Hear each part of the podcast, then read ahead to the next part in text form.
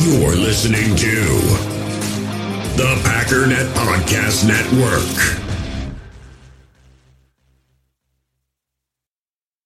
The power sweep actually is the is the lead play in our in our offense. Double tackle, take the defensive end if he's over him. If he's not, you drive down the first man who is inside. Pull back and tell him take the first man outside the offensive tackle. No one goes. Go right by them and field inside. If the YN has the linebacker taken out, he cuts inside. If the YN has the linebacker in, he comes all the way around. So look at this play. What we're trying to get a seal here and a seal here and try to run this play in the alley.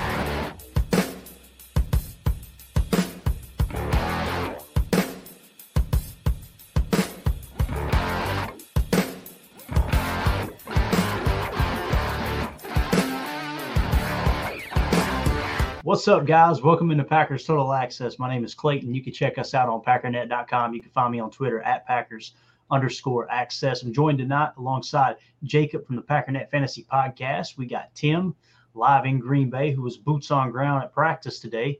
And it's kind of a kind of a sad time, man. We've got one more open practice, right, Tim? Just one more to go to. Are you going to try to make it to that one as well, buddy? I will be there. I will be there tomorrow at eleven fifteen. I, I believe Nagler was the first one I saw with that. Thank thank God. So I'm not super early again. I had a couple couple practices I was extra early for this camp. So but yeah, I'll be there tomorrow, guys. Definitely, definitely good stuff, man. Well, we'll get your takeaways here in a second. Um, yeah, and uh, and kind of see what you thought about camp today. And uh, I was reading some of Andy Herman's updates, Jacob, and we got a lot to cover, really. And the way I'd like to do this, if we can, is be somewhat organized. I know we're going to get off the beaten path like we always do because this show sucks and it's just how we roll.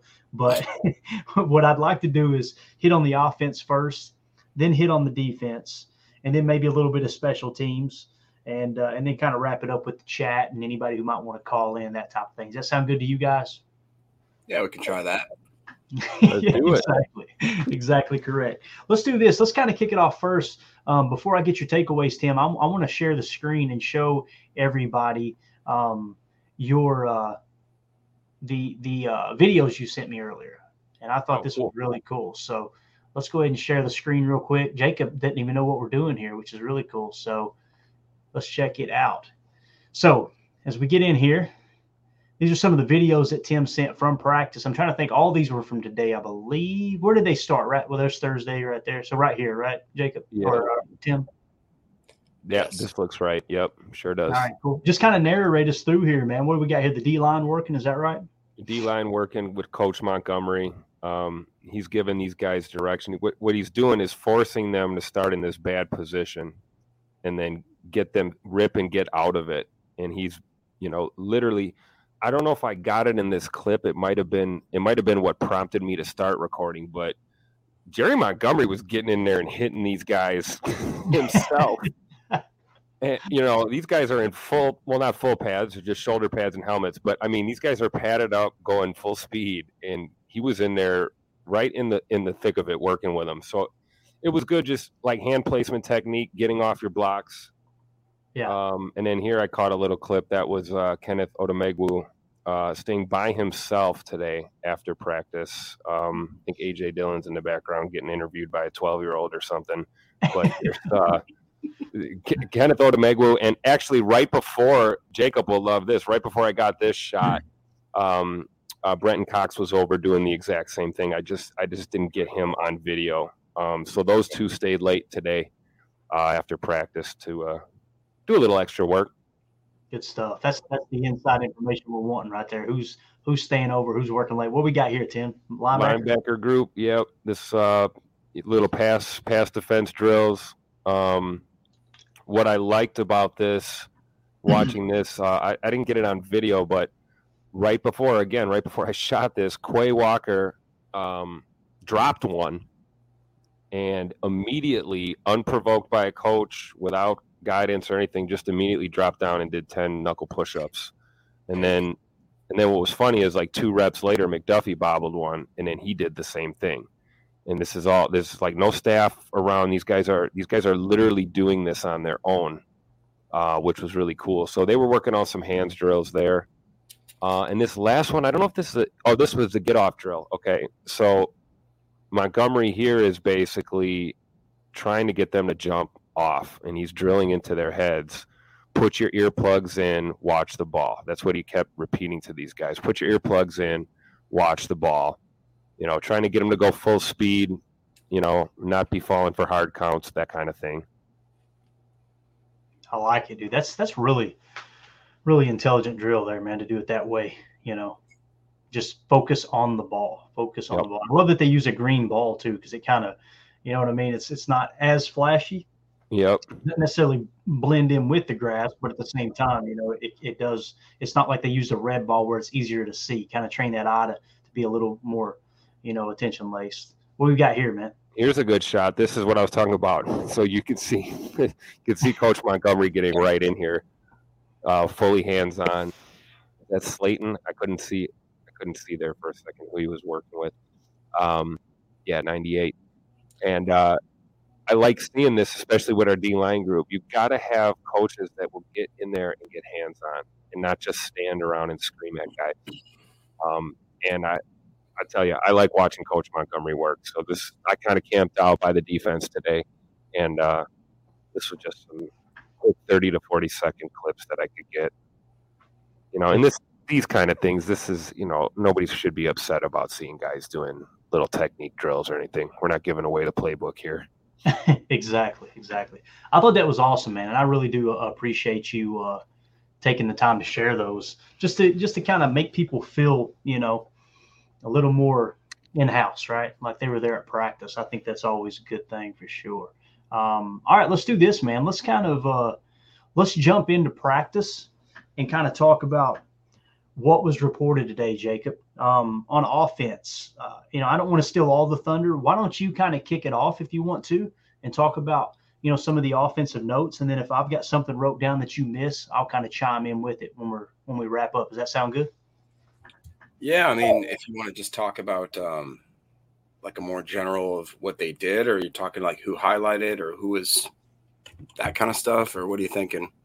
Yeah, that's that's cool. Just to kind of just kind of highlight. We'll, we'll kick it off with the news of the day, and, and it's it's not good news like like Eric Sutherland was saying in the in the chat. You know, good luck to uh, to Jake Hanson. Obviously, the Packers waived uh, offensive lineman Jake Hanson today. I believe he was a six round pick, if I remember correctly, and he suffered a shin injury in the Patriots game, if I understood correctly, and they decided to go ahead and waive him. So it kind of now now the uh, the center room becomes uh, becomes a little less cloudy, right, as far as a backup goes. Um, I know there were some people that were still kind of hanging on the thought of Jake Hanson would be the backup center. Obviously, that's not the case now. Um, so that was kind of the news of the day. That, along with, it's not offensive, uh, not offensive talk, but I'll go ahead and mention it because it was kind of the topic of the day. That uh, Rashan Gary returned to 11 on 11 drills today. Yeah. like week one's a real thing, but let's stay on offense. I apologize for even mentioning it. It's just really. Why'd you do that, man? I know. I'm- I'm. All right. Well, uh, yeah, I was gonna first start off with the the starting, you know, group right here. Uh, this is per Andy Herman, so Andy Herman, shout out there.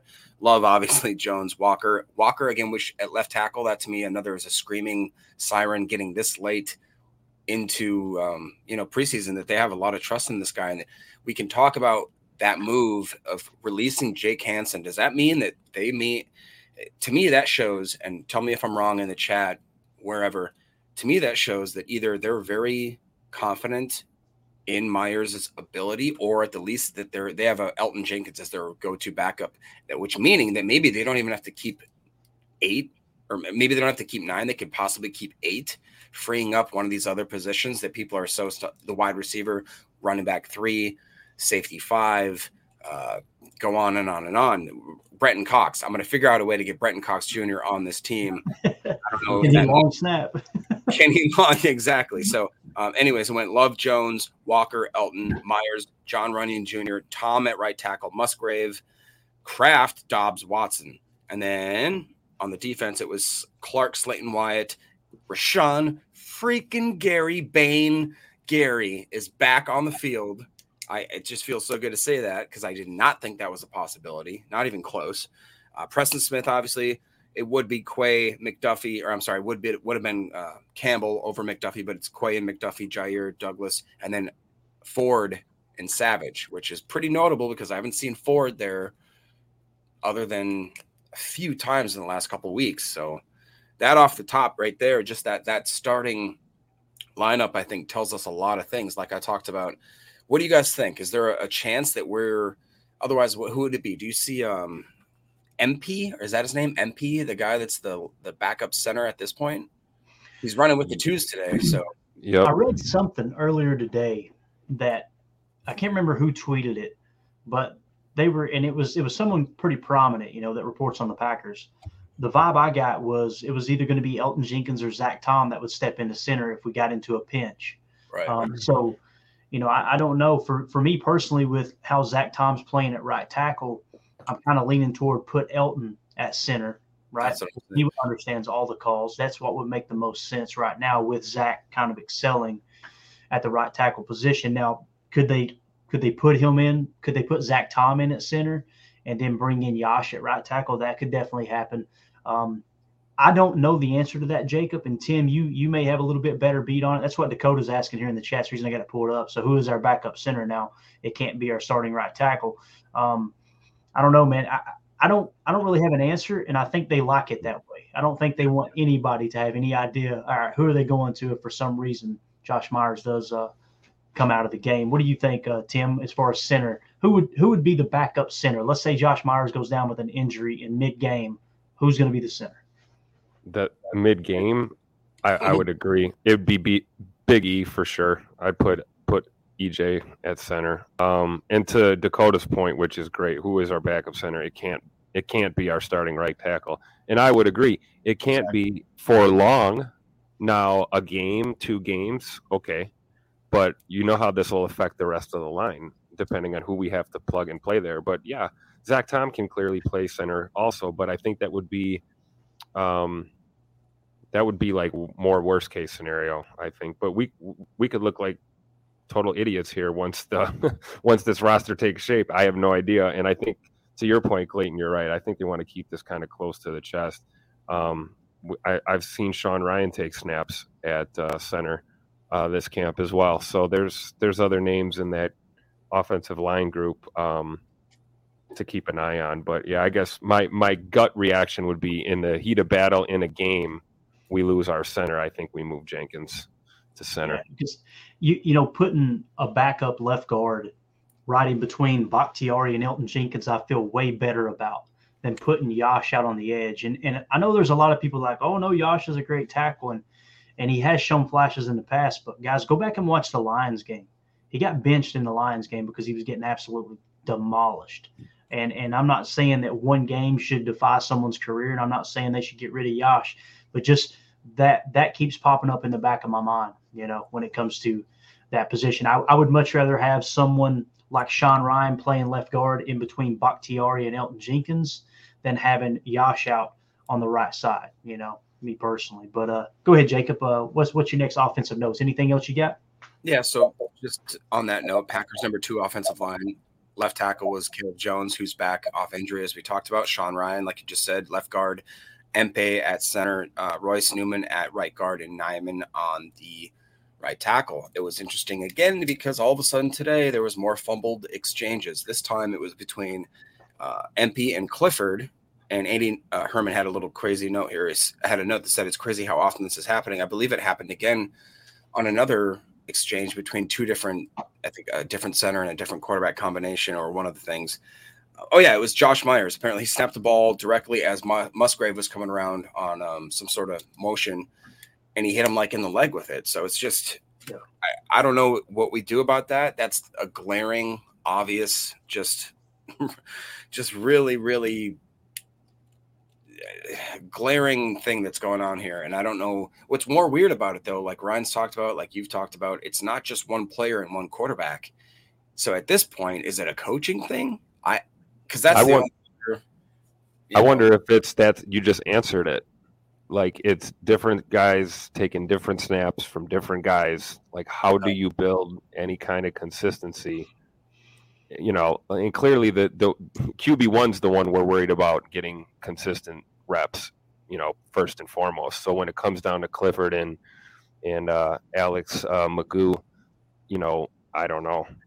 I don't know if it. I mean, not to say that you're wrong, Jacob. Maybe it is a maybe it is a coaching thing. Maybe it is. Uh, you know, I don't want to use the the S word. It's certainly, not, it's certainly not a scheme. It's certainly not a scheme thing. You know, Yeah, like that no, a and- and- technique and a and a you you learn that in Pop Warner kind of thing. Like this is how we snap a football, guys. Now this is how we snap a football at the NFL level, and let's do it Yeah. consistently across the board. But chemistry is a tricky thing, man, and it's hard to build it instantly. You know, Yep. that's my take on it. I don't know. Can I touch on one more thing on the offense, just overall? Because it seems like in a lot of ways, the last two days, all of a sudden, so many narratives have shifted. One, all of a sudden, Jordan Love's a great quarterback, and the media media's known it the whole time. They just never, not a big Wah, thing. wah. Our defense is crazy good. Rashan Gary's back, and that's crazy. Now our defense is even more bad, good and scary. But Jayden Reed, to me, all of a sudden, and I'm I've one of those guys, and I'll put it out there. All right, I was a Samori Toure is going to be number three. Sorry, it looks You like I'm getting about that? Are you sure about sure that? about that? Oh man, that's gonna make me geek out every time. We do that at work all the time. that was right on time, Clayton. That was Yeah. perfect. Anytime we're ask getting better, baby. We're hey, we're dialing it in, man. We're getting a beat on it, like the Turtle Man says. I'm getting a beat on it. But We need, our, we need our center to have that kind of timing. yeah, that'd be great. if we did that kind of That'd be nice, right? Um, but I just basically think that right now Jayden Reed is the standalone number three, and I've seen a lot of articles and a lot of um, the talking heads and even guys I respect on Packers networks being like, "Is is Samori Toure randomly going to be a casualty cut?" Because if I and I hate to, you guys know that I love Samori Toure. I've been pumping that for a long time. But the thing is, is the guy does he does things well, but all of a sudden now we've got four or five other guys that do the same thing he does, standing like four inches taller, and they run about as fast as he does. So that's where I'm starting to think like maybe I I don't want to say I think he's still a roster lock per se, but where I thought he was a for sure three to four wide receiver, I'm thinking now he's a four to five, possibly a six. And we saw what they did. They threw him out there a lot the last game, but if you noticed, it wasn't him running a lot of routes. I mean, he did have second routes, I believe, uh, second amount of routes ran overall, but they were predominantly in the second half. And a lot of his stuff that he, most anything he did in the first half was just returning kicks and punts, which people are like, well, the, yeah, they're trying to get a look at him. I think they're trying to see what else they he has left, possibly before they write him off in whatever way. Um, because to me, it's like if if you're going to show him at wide receiver, it's the same thing, thing they did with DeGuara, who apparently had some really good blocking reps today, which was really good to see because that's kind of it seems like with Henry Pearson being out, his role is starting to shift back more towards that H back role where he's going to need to be a pass protector. He's going to need to be multifaceted, and I think that he had like again he had some good reps, but it sounds like you know I I just the offense is evolving, and I really do think that Musgrave is going to be that guy. He's he had a couple miscues again today, and it's it's stuff you expect with a rookie tight end. But all in all, this offense is making progress every single day, and I think people are going to be sleeping on it. It's going to be, ri- and we're so deep. We're so deep at every single position. I, I can't think of a single position on offense where we could. I, I hate to say it, where we could have an injury and probably make do with it, which Mhm. That's cool. And the scheme too gives people comfort. You know, um, I, I will say this: you guys remember last year when Aaron Rodgers was saying um, we need to simplify things, we need to simplify things, and he caught a lot of heat for it. You know, that botch snap that hit uh, hit Musgrave in the rear end, it was all motion. Yeah. You know, motion is such a uh, I don't want to use the word. I got to be careful what we say here on YouTube. It's such an asset, right, um, in offense. But at the same time, with that comes a lot of uh, a lot of penalties. To be honest, you know, it's just like the RPO game. When when you first start implementing the RPO game, you get a lot of illegal or ineligible downfield, right? And they've got to get that timing down. They got to adjust to that type of offense because the players weren't used to running it. Um, same thing with motion if we're going all in on motion and you've got young players, that timing is going to be a little off. Now, I think it was on Myers. I don't, I don't, I don't understand how it could not be on Myers in that situation, um, where he literally, you've got to wait for the tight end to clear, you know, unless Jordan just gave him the signal to snap the ball at that very split second as Musgrave was, you know, crossing through. But I imagine it's something timing based. You know, what are we going to do when we get on the road? Not to be Mr. Doom and Gloom, I'm just I'm already thinking like Minnesota, right? We're getting a dome and it's loud, and we got to go to a silent count. Like Myers yeah, has got to gotta gotta crank it up, man. You gotta you gotta get better, right? There's no doubt about it. You know, another note that stood out to me um, before we go on to defense Jordan Love, they said, had a solid, solid day, was very accurate. Missed Musgrave on one play, but other than that, was really accurate all day. Um, attacked the middle of the field. They said he hit G, uh, Jayden Reed on a deep ball. And they the other thing that really got me excited that Paul Bretl reported was he played with good rhythm, right? Good rhythm. And you kind of seen that the other night. You've seen it in both preseason games. Once he gets into that rhythm, you know, the, the game seems to come to him. Go ahead, Jake. He started slow which I think we're going to have to get used to what Jordan Love's personality is. It seems like that he is, and it's kind of cool when you stop and think about it. So he has the precision, the good playmaking ability, the happy feet. I shouldn't say happy feet, the good feet, the running ability, and the decision making of an Aaron Rodgers. But he has like kind of that a little bit of gunslinger in him, that little bit of more attitude, more rah rah, more team guy of a Brett Favre. And if you remember, Brett Favre was notorious for starting hot. No more rocket balls, please. Just in the first four or five throws. You think God never farted? They're they're way over the wide receiver, and he takes about three or four or five throws before he starts finding where his his par is. And I think that that's kind of what we're seeing from Jordan Love. He's got a big arm, and I think that he has a um, that that gunslinger inside quarterback that's trying to get out, but he's trying to tamp it down and he listens to himself, listens to his coaches, and then he starts to find his groove. They talked about we looked at all the uh, the media accolades and all the talking heads that all of a sudden on a dime, it's almost it's, it's crazy how all on literally the Monday morning within a span of like 12 hours, literally all of them were like, Well, today Jordan loves good now. And we all love him and all the stuff we said about him for the last three and a half years. Well, that was just, you know, whatever. It's just it's hilarious. But uh, I am I just I can't say it enough. I think this offense and that that deep route was the deep fade to Reed. 78 yard touchdown coverage with uh, Keisean Nixon in coverage. Just saying. Sorry, I left that out. They said he burned him and Keisean fell down. Yeah. yeah. yeah. it's kind of exciting. Then on the other side, I'm going, who's going to be lining up in the slot on Keisean during the year? we got to be careful with that. Let's talk about the backup slot as we go forward in the defense part because I, I want to talk about that. Absolutely. But the other thing, too, if you stay in that quarters coverage, it's not that big of an issue, right? Not that big of an issue. If you play man coverage and you're out there going, oh, we got nothing to worry about, I don't know. You sure about that? It makes me a little, sure a little nervous. I ain't gonna lie, man. Um, all right, let's see. Let's uh well, the other the other note I had, Christian Watson had a very good day, is what they said. Another touchdown catch, and that was on Nixon, right? If I understood correctly. So somebody somebody sound like Keisean might have had a little bit of a, a rough day, which is good. Have them now, right? Have them now. Um, all right, uh, Tim, you got anything else on offense before we move to defense, Buck? Uh, just one thing I noticed. Uh, I saw a lot more of the twos than I did the ones today on offense. Um, Jadakis Bonds was having himself a day. Um, at a couple plays today. And then uh, I noticed Magoo, man, Magoo threw a beautiful but dangerous ball, we'll call it, to uh, it was one of those back pylon throws. Like this ball was diving for the back pylon of the end zone, and he, and he put it right on Jadakis's hands, man. I mean, right on his hands, and he just couldn't have came. He just didn't come down with it. But I was just thinking, man, if he would have caught that, we'd be talking we'd be talking about Jadakis Bonds a little bit today because he had himself a practice. Um, and that kind of goes to what you were saying with Toure. You know, we got so much talent here. You know, who's who are we really? Are we keeping six? Are we keeping seven? Are we keeping?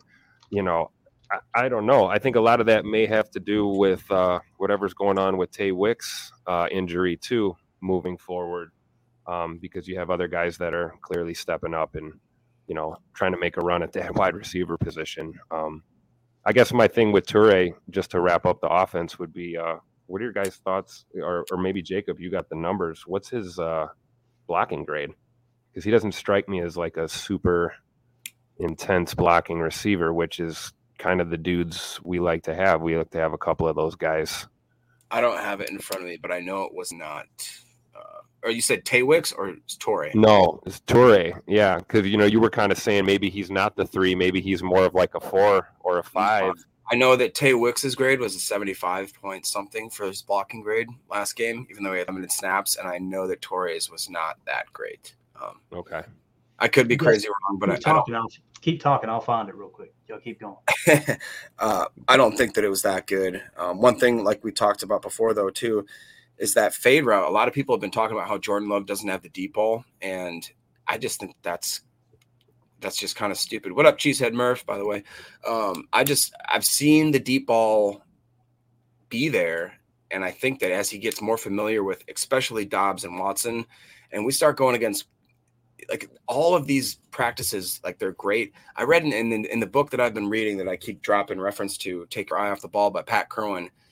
They talk about a lot of different things um, that have kind of become relevant, and one of them was, uh, uh, oh god, I just had a brain fart. Take it over, Clayton. One second, I got to get this real quick. You're good, man. um, so to answer your question, Tim, fifty nine point four, I believe. Let me double check. Yeah, fifty nine point four was Samori Toure's run blocking grade against the New England Patriots. So the most Okay. recent. Um, yeah, so not great, but same time, you know, it's one game, right? Uh, Right. So let's see here. Nick the Realtor in the chat says if we keep six, we may have to let Toure go. Um, that would hurt, but we have to keep the best six at least, right? Um, yeah, it's all about all about creating the best roster, man. That's what it comes down to. It's that simple, for sure. Um, let's see here. One more from Nick the Realtor. He said, I was going to say, "Go ahead." sorry, didn't mean to interrupt you. Yeah, because of the fact that I was astonished by the fact that if, if that hasn't changed, do that collective bargaining agreement, that you only get 14 fully padded practices in a given season. That blew my mind. the fact that the, that the coaches are supposed to, especially on defense, that they're supposed to make an educated decision. 14 padded practice, fully padded practices for the whole year. Like the, the fact that these coaches even know how to pick. I mean, that that's insane to me. I don't know.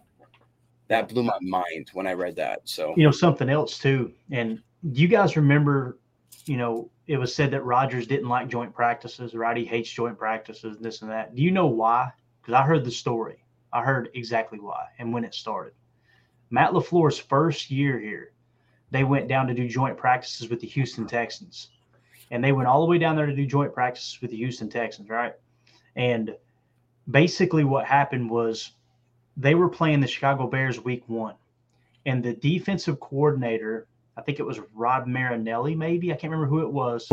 Whoever the defensive coordinator was, his brother was on Houston's coaching staff. So what they didn't want to do, Matt Lafleur didn't want to tip his hand to uh, that coach's brother, so he would take that information back and have have a little bit of an edge in Chicago. So they ran a very vanilla offense the entire padded practice. So what Aaron was saying was this was a waste of time. We we would have been more productive having a normal practice than coming down here and doing that. Then the media runs with it, and it turns into Aaron Rodgers hates joint practices. Aaron, and now all of a sudden he loves them with the Jets. No, the details of that whole situation was situation. they wasted that whole practice because they were afraid of tipping their hand. One of the few times where the joint practice can kind of bite you in the rear end, and and that is kind of the, I don't know, the stars aligning with that that tip that's uh, specific scenario, I should say. But anyway, I just thought that was kind of interesting. But yeah, the the CBA and the and the limited practice, and that's why a lot of teams struggle at tackling too, right, Tim? Because you can't hit the way you used to in practice too. So, um, Yep. all right, let's move on, dude. Let's go to defense. Is that cool with you guys? Yeah. Go Tim. All right. Go Tim.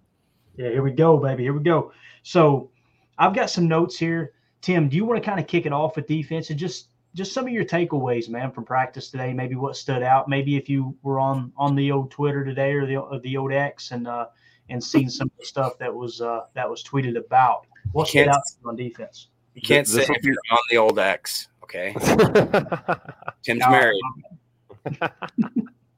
Can't do that. oh my god. Man, trying to save his marriage.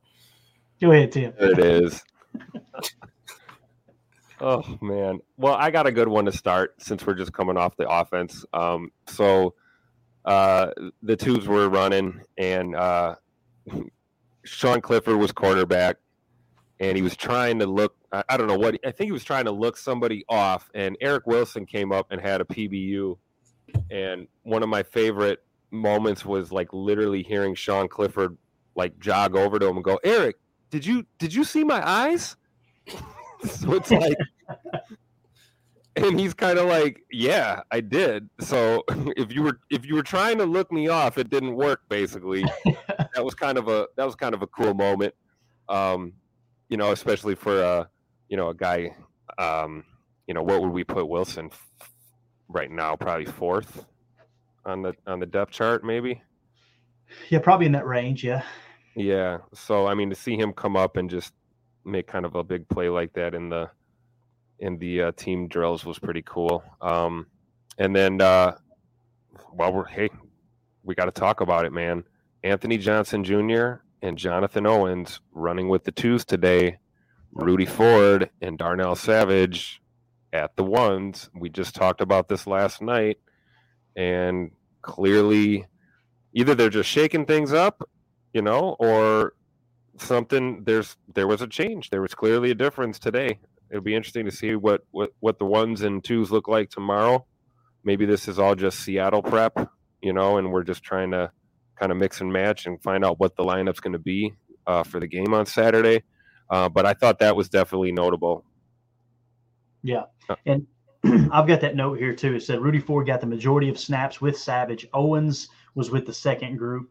And Goody said in his presser, from what I understand, quote, no one has taken the spot next to Savage yet. So it's kind of what we talked about, Tim, and you alluded to it there just a second ago. Um, are they just giving, are they, were they giving Jonathan Owens a legit shot? And of course, Tarvarius Moore has been battling some injury, so he kind of, what we always say, you can't make the club in the tub, right? Um, yep. So I think they were giving Jonathan Owens a real strong, they know what they got in Rudy, right? They've seen it all year last year. And I think they like what they've seen in Rudy but it's all right. We don't we don't know hardly anything about Jonathan Owens and how he fits in this defense. We just know he was a good tackler at Houston, and he was absolute booty in coverage. So with that being said, let's put him out there and see what we got. And now maybe we're coming into that that time of, of camp where they go, okay, he's shown us what he's got. Now let's see what Rudy looks like. We've got a fresh look at, at Jonathan Owens. Let's see if Rudy really pops. So you guys know, and, and Dakota seems to agree. Yes, keep Rudy Ford there. That's my pick. I thought Rudy did uh, did really, really well. And Dakota also says in the chat, I really like Anthony Johnson Jr., though. I still think he can be better than Ford by this time next year.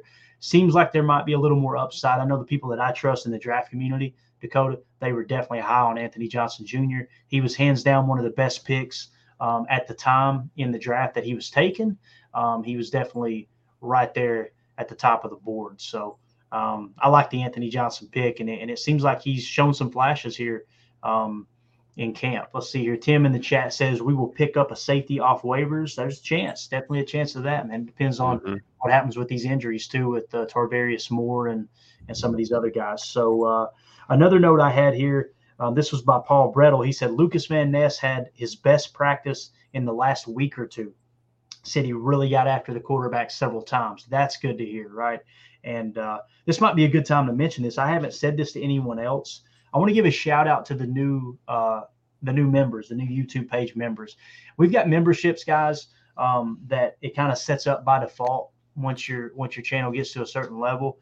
And I didn't realize it last night. We we actually have one join as a member live on the stream, and I shouted them out. And then when I went back, I had no idea that we had several new members. So we had Jerry A, Chad Inc, James Jackson, United Bates, Dan Cott, and CL Freeman all joined as members. So just want to say thanks for supporting the stream. We really, really appreciate it. And what I wanted to do, um, I wanted to, to, do something to kind of show our appreciation for those who are supporting the channel. So uh, mention Lucas Van Ness. I've got an autographed Lucas Van Ness jersey from pristineauction.com, Beckett style jersey, autographed with the certificate of authenticity. We're going to give that away to one of the members of the channel. Okay. And what we'll do is, is some kind of drawing. We'll make it fair for everyone across the board. But that goes for anyone who's a member on the channel. I know Eric Sutherland, Cheesehead Murph. Um, there was another one too. Might not be in the chat. I'm trying to remember. I've got it right here. I just want to give a shout out to those people because we really, really appreciate, like I said, you guys uh, joining and helping. Roger Davis was the other one. So if you guys want to enter yourself into that contest or that drawing, I should say, to win an autographed Lucas Van Ness jersey, um, if you become a member, we'll set a deadline and I'll kind of mention when that deadline is going to be to give people time to enter themselves into that contest. But just wanted to say thanks. I'm so sorry it got overlooked last night on the stream that we didn't mention uh, a shout out to all those that are members of the channel. Like I said, it goes a long way, and we really appreciate the support. In the hobby, it's not easy being a fan of ripping packs or repacks. We get all hyped up thinking we're going to get some high value Jordan Love card, but with zero transparency on available cards and hit rates, it's all just a shot in the dark. Until now, introducing slab packs from arenaclub.com, the only repack that provides real value, a complete view on all possible cards, and clear hit rates for each one. Now, when I buy slab packs on Arena Club, it finally feels like I know what I'm getting. And honestly, the best thing for me and my son is the fact that we're kind of novices into this. When I walk into a card shop with my son and a card says it costs $40, kind of just taking his word for it that that's a good value. So I appreciate the transparency on grading, as well as just getting excited about seeing what you could potentially get. Right now, you can get 10% off your first purchase by going to arenaclub.com slash packdaddy. Wow, that's crazy offer. 10% off a $400 slab pack. That's 40 bucks right there. Anyways, that's arenaclub.com slash packdaddy for 10% off your first purchase. We all have smartphones, and we all know they're pretty amazing, but they also can be amazingly distracting, especially when we're around other people. So US Cellular wants us to reset our relationship with our phones by putting down our phones for five. That's right, a company that sells phones wants us to put down our phones. And to see what we find, learn more at uscellular.com forward slash built for us. Um, back to defense. TJ Slaton, This one really stood out to me today, Jacob. TJ Slaton got nickel reps alongside Kenny Clark. And there, it, the way I read the tweets and the update was he may have taken that nickel defensive tackle spot from Devonte Wyatt. And you guys have heard me talk about TJ TJ Slaton. Like he's he really popped at the end of the year. Sounds like he's having a, an absolutely phenomenal camp. You've seen him kind of pop in the game the other night against the Patriots as well. Um, that might be they may keep those two big boys on the field the majority of the time. And you know, I love Devonte Wyatt. Right, Ryan's talked about it. Uh, you know, a lot here lately, Jacob. That Devonte's really not flashed here lately. You know, we get we hear about how he he flashes in practice, but when we get in the preseason games, he just kind of hasn't been you know noticeable. TJ Slaton may have uh, may have taken some reps from him, dude. As far as uh, just hey, look, when we're in nickel, keep him out there, keep the big boy out there. Um, he, he's like I said, man, his pass rush seems to be improving. It's exciting. What do you think about that, man? I know you're probably like me. You don't like the idea of a first round pick getting reps taken away by TJ Slaton, but at the same time, put the best 11 out there, right? Yeah, I'm a little bit torn on that because if you guys, I don't remember how long we've been doing this, Clayton, because everything kind of mashes together from the, the time that I helped with Ryan. I know that I was on the live stream, I believe, when we drafted Rashan Gary. No, maybe not. I know I was there for Jordan Love, I think. God, I don't know how long it's been, but um, I I, I really love TJ Slaton. He's one of my guys, which just means he was drafted a little bit later and nobody gave him a shot. And Ryan hated him. That means I automatically love him because I feel like that's just our dynamic now. If Ryan doesn't like him, I'm gonna put a I'm gonna buy his jersey. So uh, but yeah, man, I and one thing I will just to pick on Ryan because I feel like it, it's great content. Uh, he said that TJ Slaton, he's I think he's even said this recently. He goes, TJ Slaton is not going to be a pass rush specialist of any kind. This would probably beg to differ to that. I mean, if he and I've said before that he has some little a little twitch in him for being that guy wearing 93. He's not quite Gilbert Brown esque. He's he's a little more trim. He's a little more trim than that gentleman, I would say. But he um he possesses a little bit more hand movement. I think that he's good at um he can take on double teams and he shows that he can split them, get around them, make the run defense a little bit more stout. But I really do think that for whatever reason, we're starting to see this guy's somewhat develop a, a, little bit of a pass rush, or at least just the guys around him are so good that he, all he has to do is, you know, some very minimal basic stuff. And then you look at, I know we're talking about him right now, but the guys that are backing him up makes me even more jacked because you're talking about, like we talk about, God forbid, um, Kenny or or TJ has to any any sort of injury. I'm so high on Karl Brooks and Colby Wooden, and even Jonathan Ford as of late has shown up, and he was in a few notes today too, where he's kind of making some plays, and that that's a big man. Jonathan Ford is a big human being, so I, I like almost like the defense or like the offense. The defense, other than safety and maybe inside linebacker, I'm not worried about the depth if if an injury were to happen. So you you hit it right on the head there, uh, Jacob. Those are the two position groups on defense, at least from where I'm seeing it. Um, if there's going to be concern about depth, it's going to be at safety and middle linebacker right now. Um, but there's still, you know, there's still some ball to be played here in the preseason. Um, maybe somebody steps up. Um, you know, until we know for sure, you know, we we we hear that De'Vondre Campbell's injury is not serious, and that's good to hear. But you know, when are we going to see him on the field again? That's that's the real concern. So, I do think we're a little a little thin with promise at uh, middle linebacker without De'Vondre Campbell. I mean, there's some guys that can step up. I mean, we just talked about Eric Wilson making a play today, so you know I, am excited about this defense for sure. Um, and you know, you you took it right out, took it right off my notes, man. You must have saw my notes somehow. Uh, T.J. Slaton, uh, Keshawn Banks, Karl Brooks, Jonathan Ford were like the first names on my list when it comes to talking about the defense today. They had a great practice today. So stuff. Um, we get a comment here, and I'm gonna I'm gonna share an audio with you guys real quick. Uh, B the Hammer says with Enagbare flashing in camp and preseason and Gary coming back. Um, you know, it, it's exciting for this pass rush. It really is. Now, you guys know I'm a big fan of the GM Shuffle with Michael Lombardi and Femi of MFA. They, uh, you know, have an awesome podcast. Go like, subscribe, all that stuff um, for the the GM Shuffle. But they were talking about the Green Bay Packers earlier today, and, and I want to play it because he mentions Enagbare. He also mentions Jordan Love. It's just about two minutes long. I want you guys to hear this real quick. Uh, hopefully, it's not too loud, Jacob. I apologize if it's blaring in your ears, but um, let me turn it down a little bit and I'll try to adjust as we go. But here was former GM, spent 35 years in uh, professional football as a, as a scout, as a confidant. Um, worked with Bill Belichick for years, both in Cleveland and in New England. He worked with Al Davis in Oakland been all over the place, was actually a personal assistant to Bill Walsh way, way back in the day when he was an intern. This is Michael Lombardi talking about the Green Bay Packers, him and Femi Abebefe on the GM Shuffle. Um, are you excited about Jordan Love? Jordan Love, 5 of 8, 84 yards against the Patriots, threw a nice touchdown pass as well during the series. Any optimism here about Jordan Love? Because Packer fans are starting to believe. I mean, I think Jordan Love has just got to be good. I don't. Let's not get him great. I think you know this when he threw the touchdown pass to the the Patriots had taken their coverage guys out of the game. I think it was Wade that was covering. Doubs made a great play on Bolden earlier on that drive and just got his foot in bounds. It was it was a good throw, and Doubs made a great catch.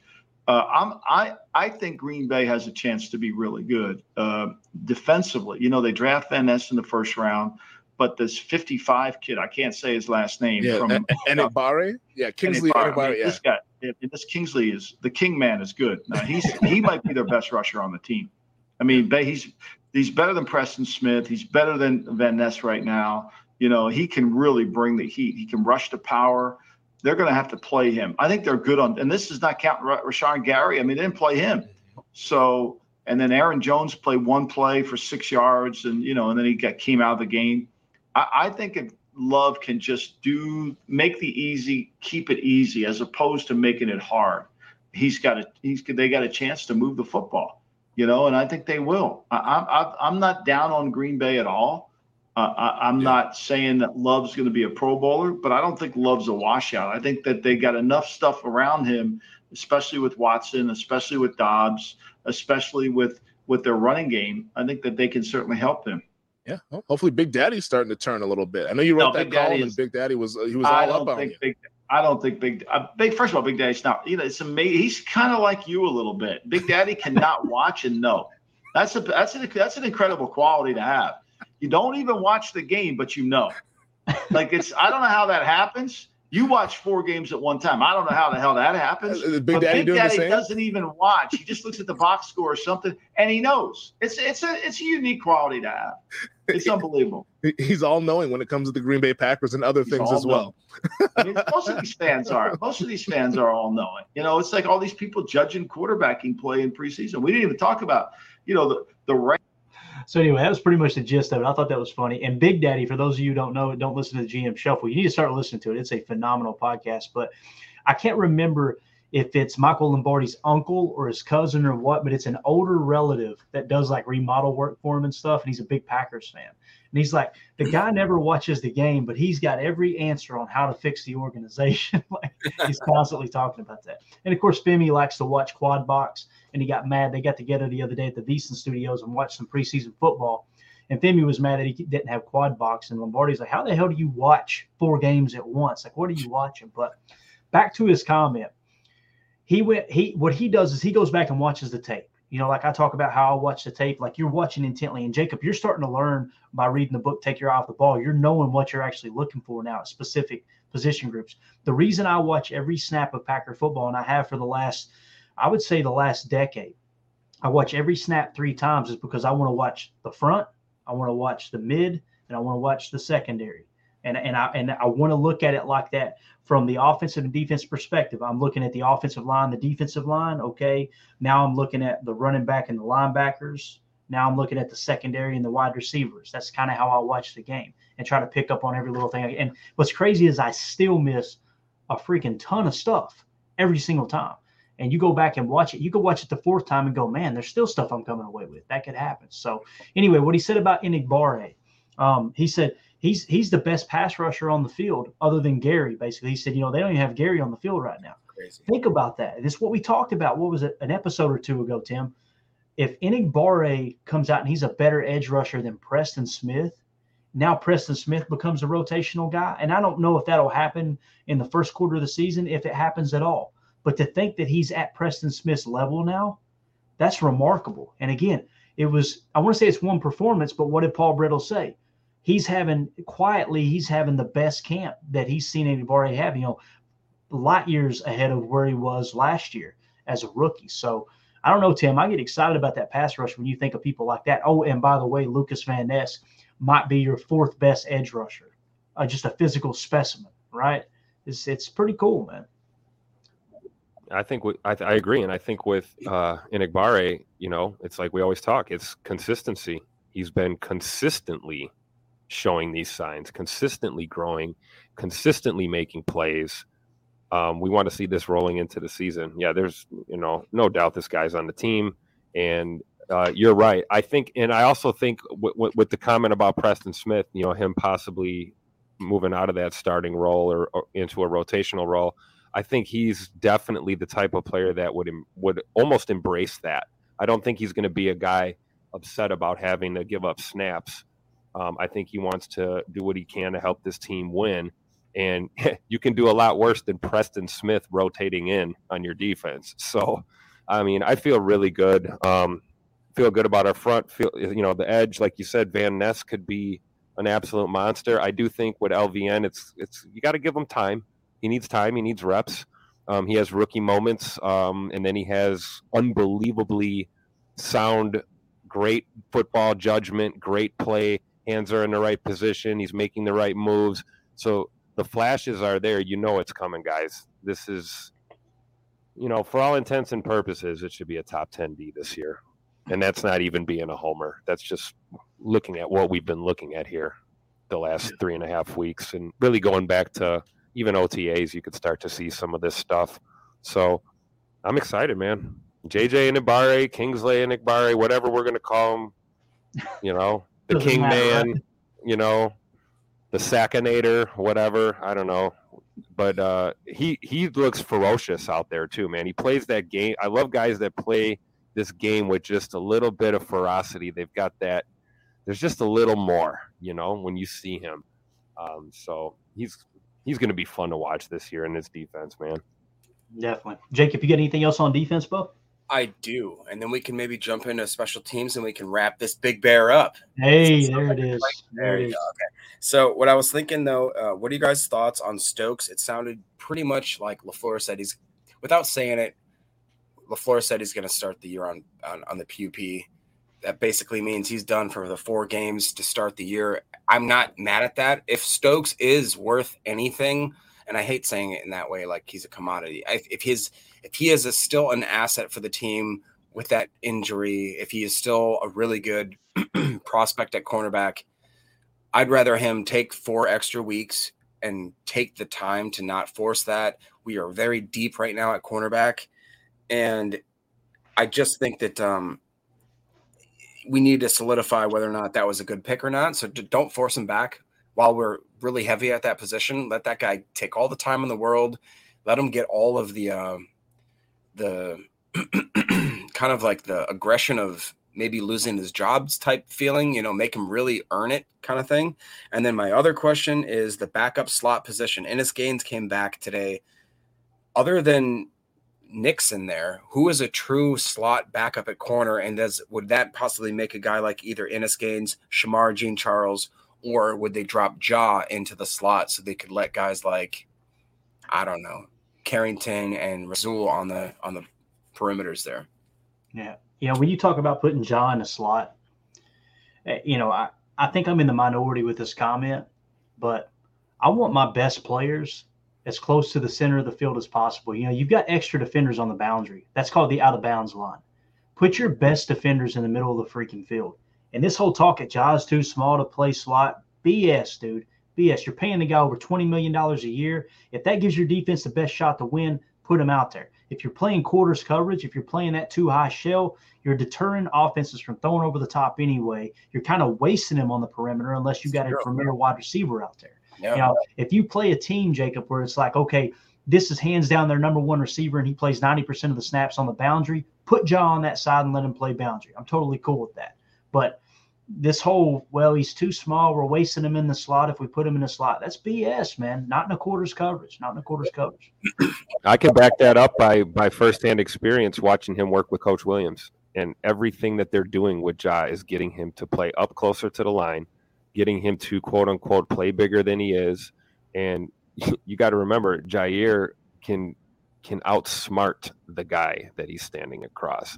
He can be bigger he could be faster um, I, I like watching him in the few times that we do get to see him press up. It's almost like he'll he'll almost like let the guy get him off the line a little because he just trusts that closing speed that even if I'm beat off of that first move, I can close out and get a PBU or I can make a play on the ball.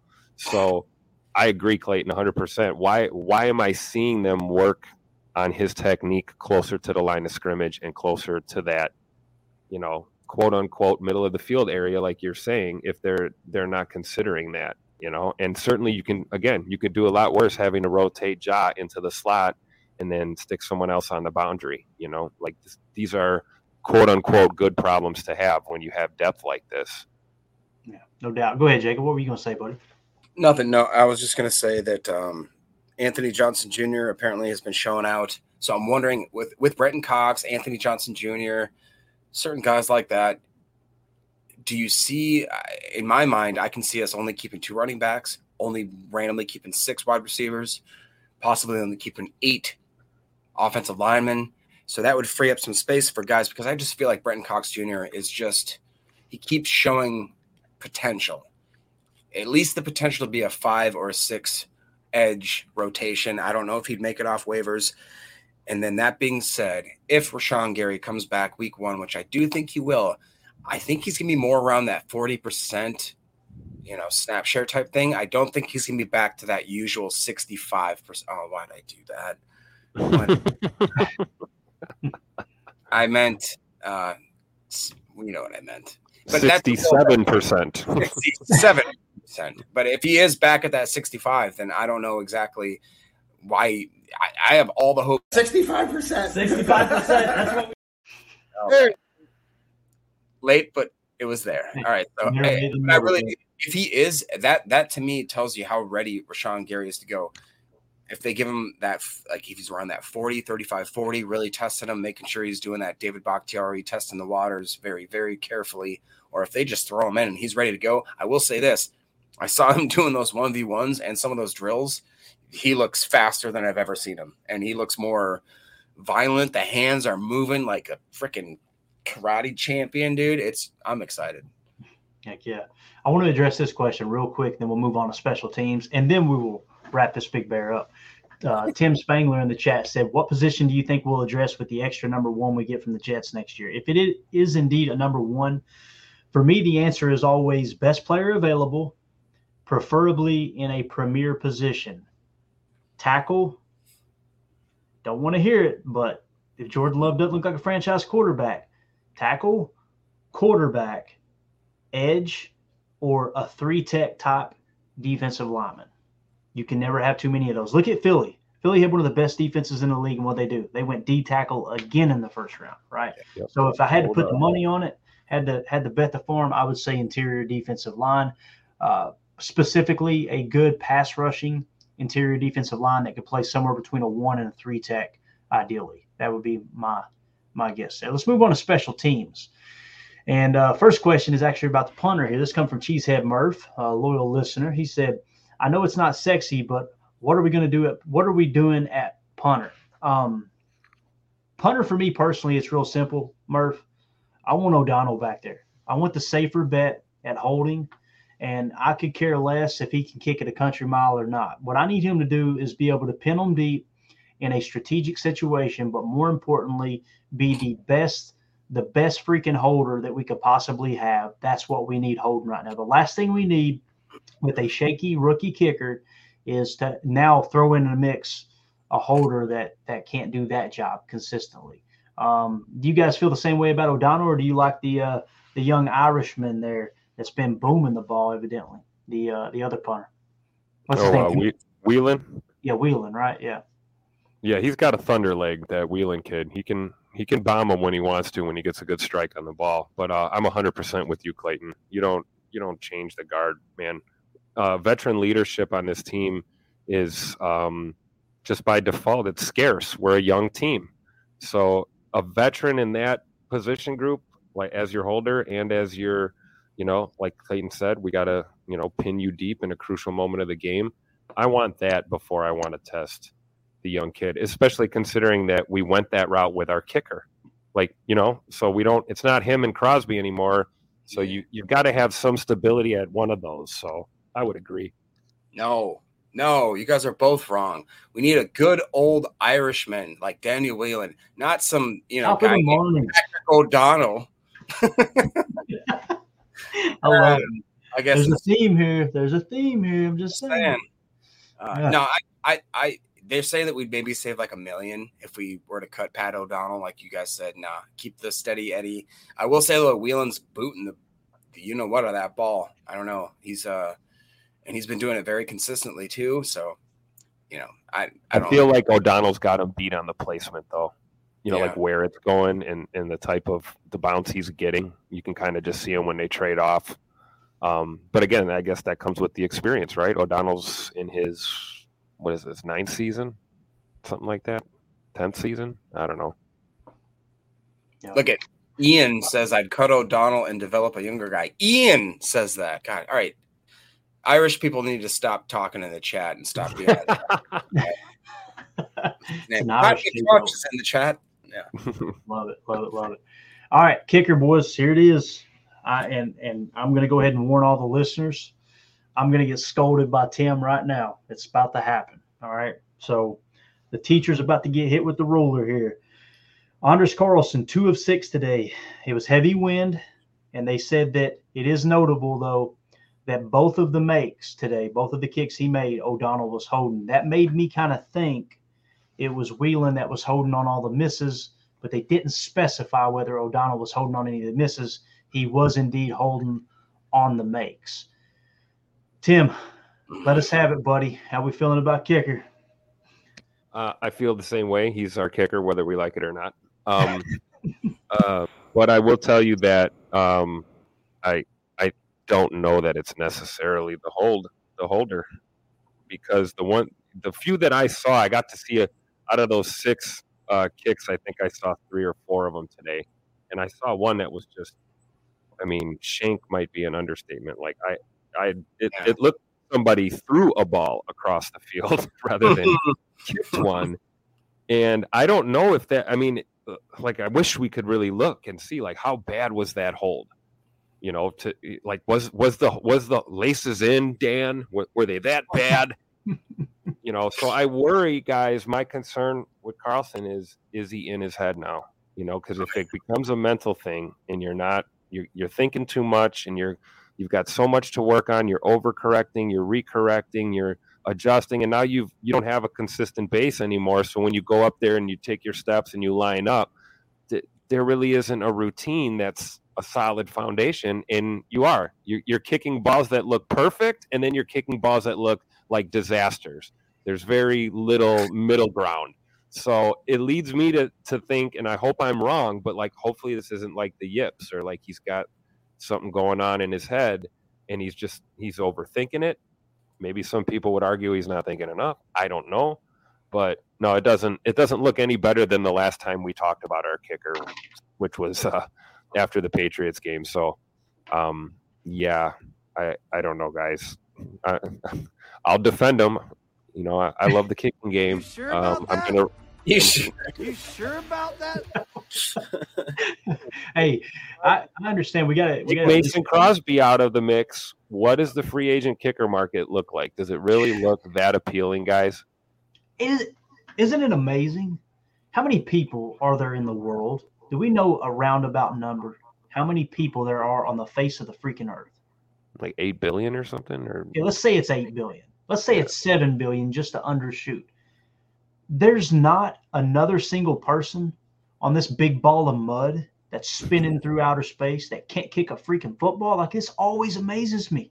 And I know it's tough. I know I can't do it. I told you my story. I kicked a 47 yarder and pulled a butt cheek, couldn't walk for a week. Right.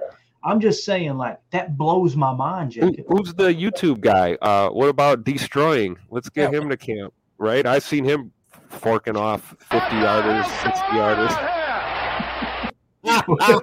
We've gotten so bad, we got to call in the YouTubers. Unbelievable. Oh. Hey, just fingers crossed, fingers crossed. This is my final note as we get ready to wrap up. I'm like a Baptist preacher. We've wrapped up eight times now, right? And I gotta I gotta keep an eye on the chat here too.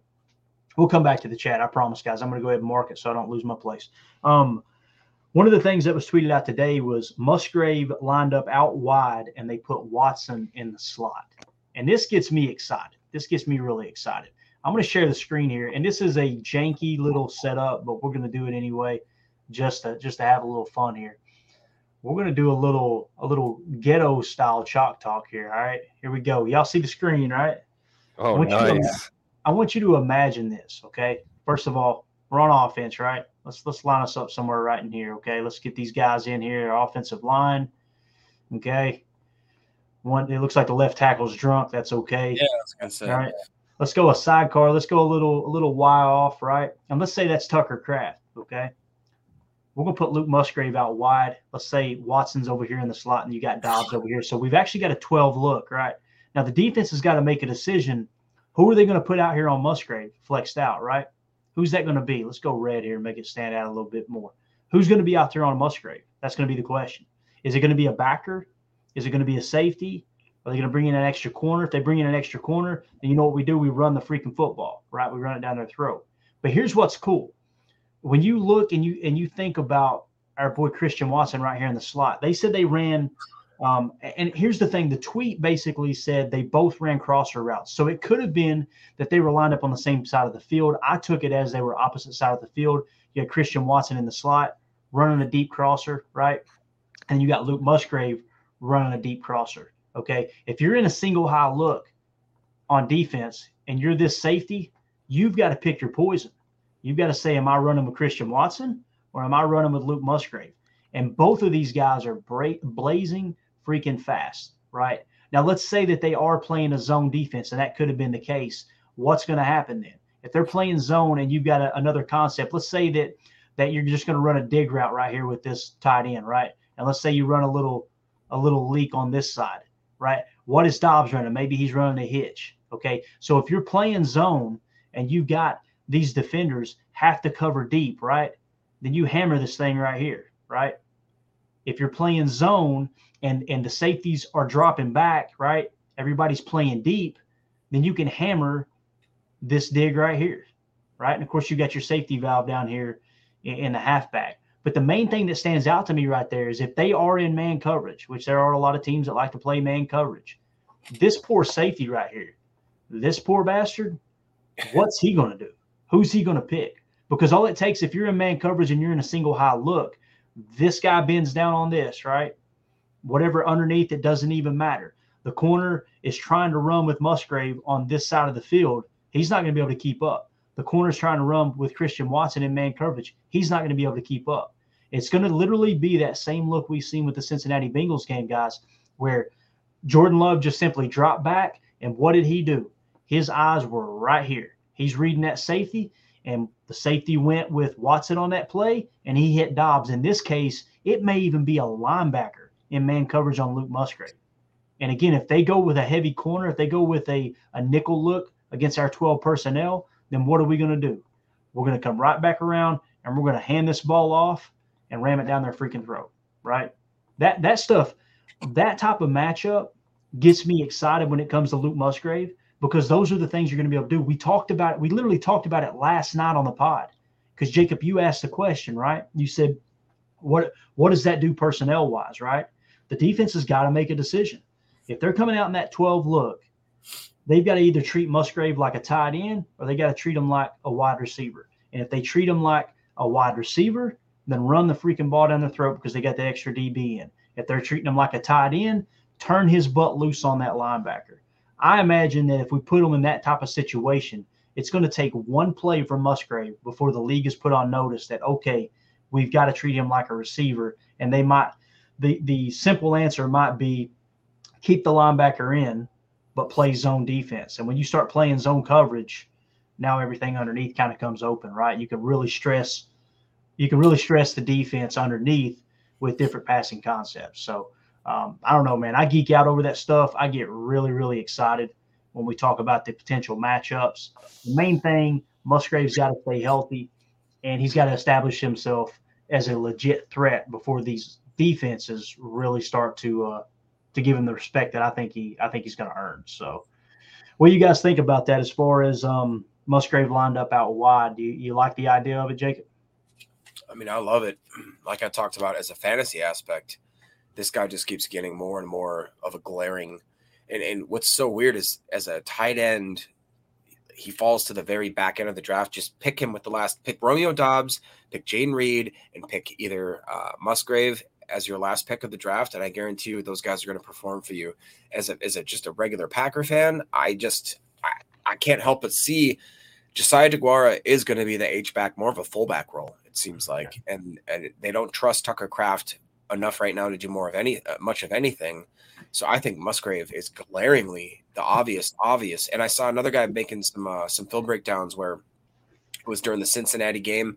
There was a couple plays where he ran like kind of an outside. Uh, I don't. It wasn't a seam route. It was more on the boundary where he kind of did a double step and then took. I don't remember who it was it was Mike Hilton or one of the new guys that they were excited about, but he burned him. Tight end off the line, uh, cornerback had a good like five yard cushion where he could run with him, and he still just turned up field and he burned him. He the ball, nobody even looked at him. Whoever the quarterback was didn't even see him, but he had after he made his break and started up field within three or four strides, he had a good yard and a half of separation on him, and this was a full on quarterback trying to cover a six six or whatever he is tight end, and he would have just that breakaway speed is unreal. I'm just I can't wait to see it in the in the real game. Definitely. Tim, any parting thoughts, buddy? It can be about that or anything else, man. Uh, well, if we're going to stay on that, I, I would agree. I'd love to see Musgrave out there wide. And to your point, can you imagine being that safety back there? You want to get run by or you want to get run over? It's How about like, this? How about this? Season uh, opening at Chicago they're all talking about how my, the, the, the Bears have such great linebackers. You know, I don't even remember their stupid names; they're so expensive. I, I, and then all of a sudden, Musgrave gets split out wide, and then maybe like Jayden Reed does some weird like you know, motion back and forth, and we get to see them. All of a sudden, they split the defense. Now they're trying to hang with them, and imagine just, oh, I can't, I can't. And then at the same time, Christian Watson, Romeo Doubs, where are they? What are they doing? You don't even know. Yeah, and it's just um, the the chess match that I'm seeing now is just. here's here's another layer to the chess match. Imagine Luke Musgrave now. Let's let's kind of flip that. Musgrave is lined up on the left side, right on the boundary. Okay, imagine he's out there you're looking at an isolation play out there, right, with with him. And let's say they roll the covers a little bit. Let's say the safety stays back and he's helping over the top, right? You can have an overload on the right side and have him as a boundary X isolation play on the left, and on the right side have a little RPO game. Literally have a run play called, a run RPO called, right? A, a quick bubble. And if they cheat to the box, covering the run, right? And they're showing a safety over top of Musgrave, fire a quick RPO bubble out to that flat and you've got a hat count there. There's a number of things that that come into play, and it's what gets you so excited because of what Matt LaFleur said. Matt LaFleur, what did he say? He said Jordan Love has complete command of this offense. Like we're not going into this year going, yeah, but we can't call that because of Jordan, or we got to hold that out because Jordan can't do that. He said he has full capability of running this entire playbook. It could get could get really interesting, guys. Really interesting. Yep. All right, let's get out of here. We're over on time. Surprise, surprise, right? Shocking. I want to, Eric. I want to, I want to share that chat on the screen so bad, but I can't, man. I appreciate it. Though. I appreciate the enthusiasm. the Bears defensive backs can't cover dog food with a blanket. I love it. True. You said Murph, everybody, man. Really appreciate it. Hey Tim, thanks for swinging by, man. It was it was awesome uh, having you in the chat with us. Again, I want to give a special shout out to all of the members on the channel. Um, again, it, it is going to come a time where there's going to be too many to mention, but the new members: CL Freeman, uh, Dan Kite, United Bates, Jerry A, Chad Inc, James Jackson, Roger Davis, Eric Sutherland, and Cheesehead Murph. You guys are awesome, man. Um, really appreciate y'all supporting us. And like I said, if you want to become a member, you know how to do that on the channel. Um, you know, it's a there's a, a, an easy way just to become a member. I'm not going to sit here and walk you guys through it. If you do it, great. If not, no big deal. Like I said, I just want to make sure that the people who have, please understand how much we appreciate that and all the super chats and everything else you guys have done to uh, to help us out. Also, I'm going to put this on the screen here in the upper right, Packernet Podcast the uh, the QR code. You can uh, scan that with your phone. That'll send you directly to Packernet Podcasts. If you like to listen to podcasts on the go, that's our network, uh, Ryan Schlip's network, where you can find this podcast and many other great podcasts, including Jacob's um, Packernet Fantasy Podcast. So make sure you check that out and uh, and show those guys some love. Like I said, good good content there. So we're out of here. Jacob, thank you for your time. Tim, thank you so much for the camp updates. We appreciate the videos you sent, man. That was a lot of fun being able to watch those videos for sure. So we're out of here. Thank you all for hanging out. Uh, for those of you listening on the pod, thank you for making us a part of your day. As always, let's go out and be the change we want to see in the world and go pack go. The power sweep actually is the it's the lead play in our in our offense. Tackle, take the defensive end over down the first man is inside pull back and him take the first man outside. No one. Go right by them and inside. The YN has the linebacker taken out, he inside. The YN has the linebacker in, he comes all the way around. If you look at this play, what we're trying to get is a seal here and a seal here and try to run this play in the alley.